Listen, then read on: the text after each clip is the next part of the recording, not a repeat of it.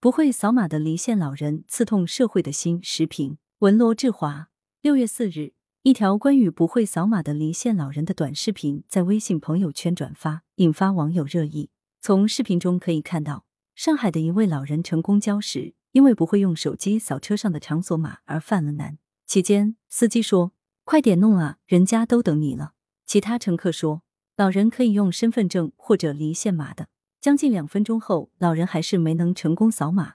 他下车时说：“不耽误大家了。”最后，公交车的门关了起来。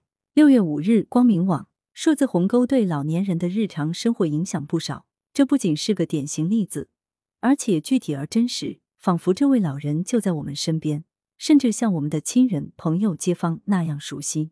因此，老人不会扫码而被请下车的遭遇，很容易刺痛民众的心。此短视频一经曝光，就引发社会的广泛关注与热议。或许原因就在于此。在平时，很多老人因为不使用智能手机，或者虽然使用智能手机却不懂扫码支付等操作，导致老人出行、购物、看病时面临诸多不便。老人在外吃不上饭、买不到东西、办不成事、挂不上号等现象时有发生。新冠肺炎疫情期间，由于走到哪都是扫码进入。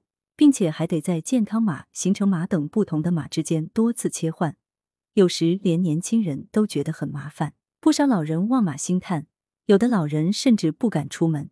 尽管一些地方针对疫情期间老年人出行难推出过不少便民举措，有的地方为老年人开具核酸检测阴性证明单、证明凭证贴等，但这些举措也存在短板。比如，纸质证明容易丢失，获取证明需要等待较长时间，需要多次领取等。仍然困扰着老年人。其实，上海市也推出了不少便民举措，但要看到不同的交通工具对于不同的人存在不同要求。尽管这些要求和几种便捷方式被详细罗列出来，看似一清二楚，但老年人理解和掌握这些便捷方式本身就很困难，便民的效果难免会打折扣。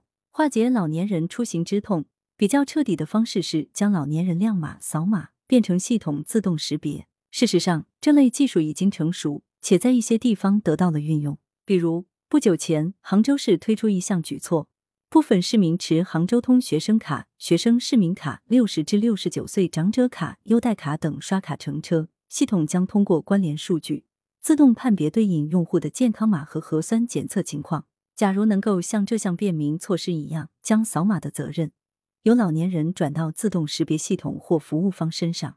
老人只需持相应身份证件即可，不必进行操作，便不会发生因不会扫码被拒上车等情况了。羊城晚报时评投稿邮箱：wbspycwb 点 com。来源：羊城晚报羊城派。责编：付明图，孙子清。校对：赵丹丹。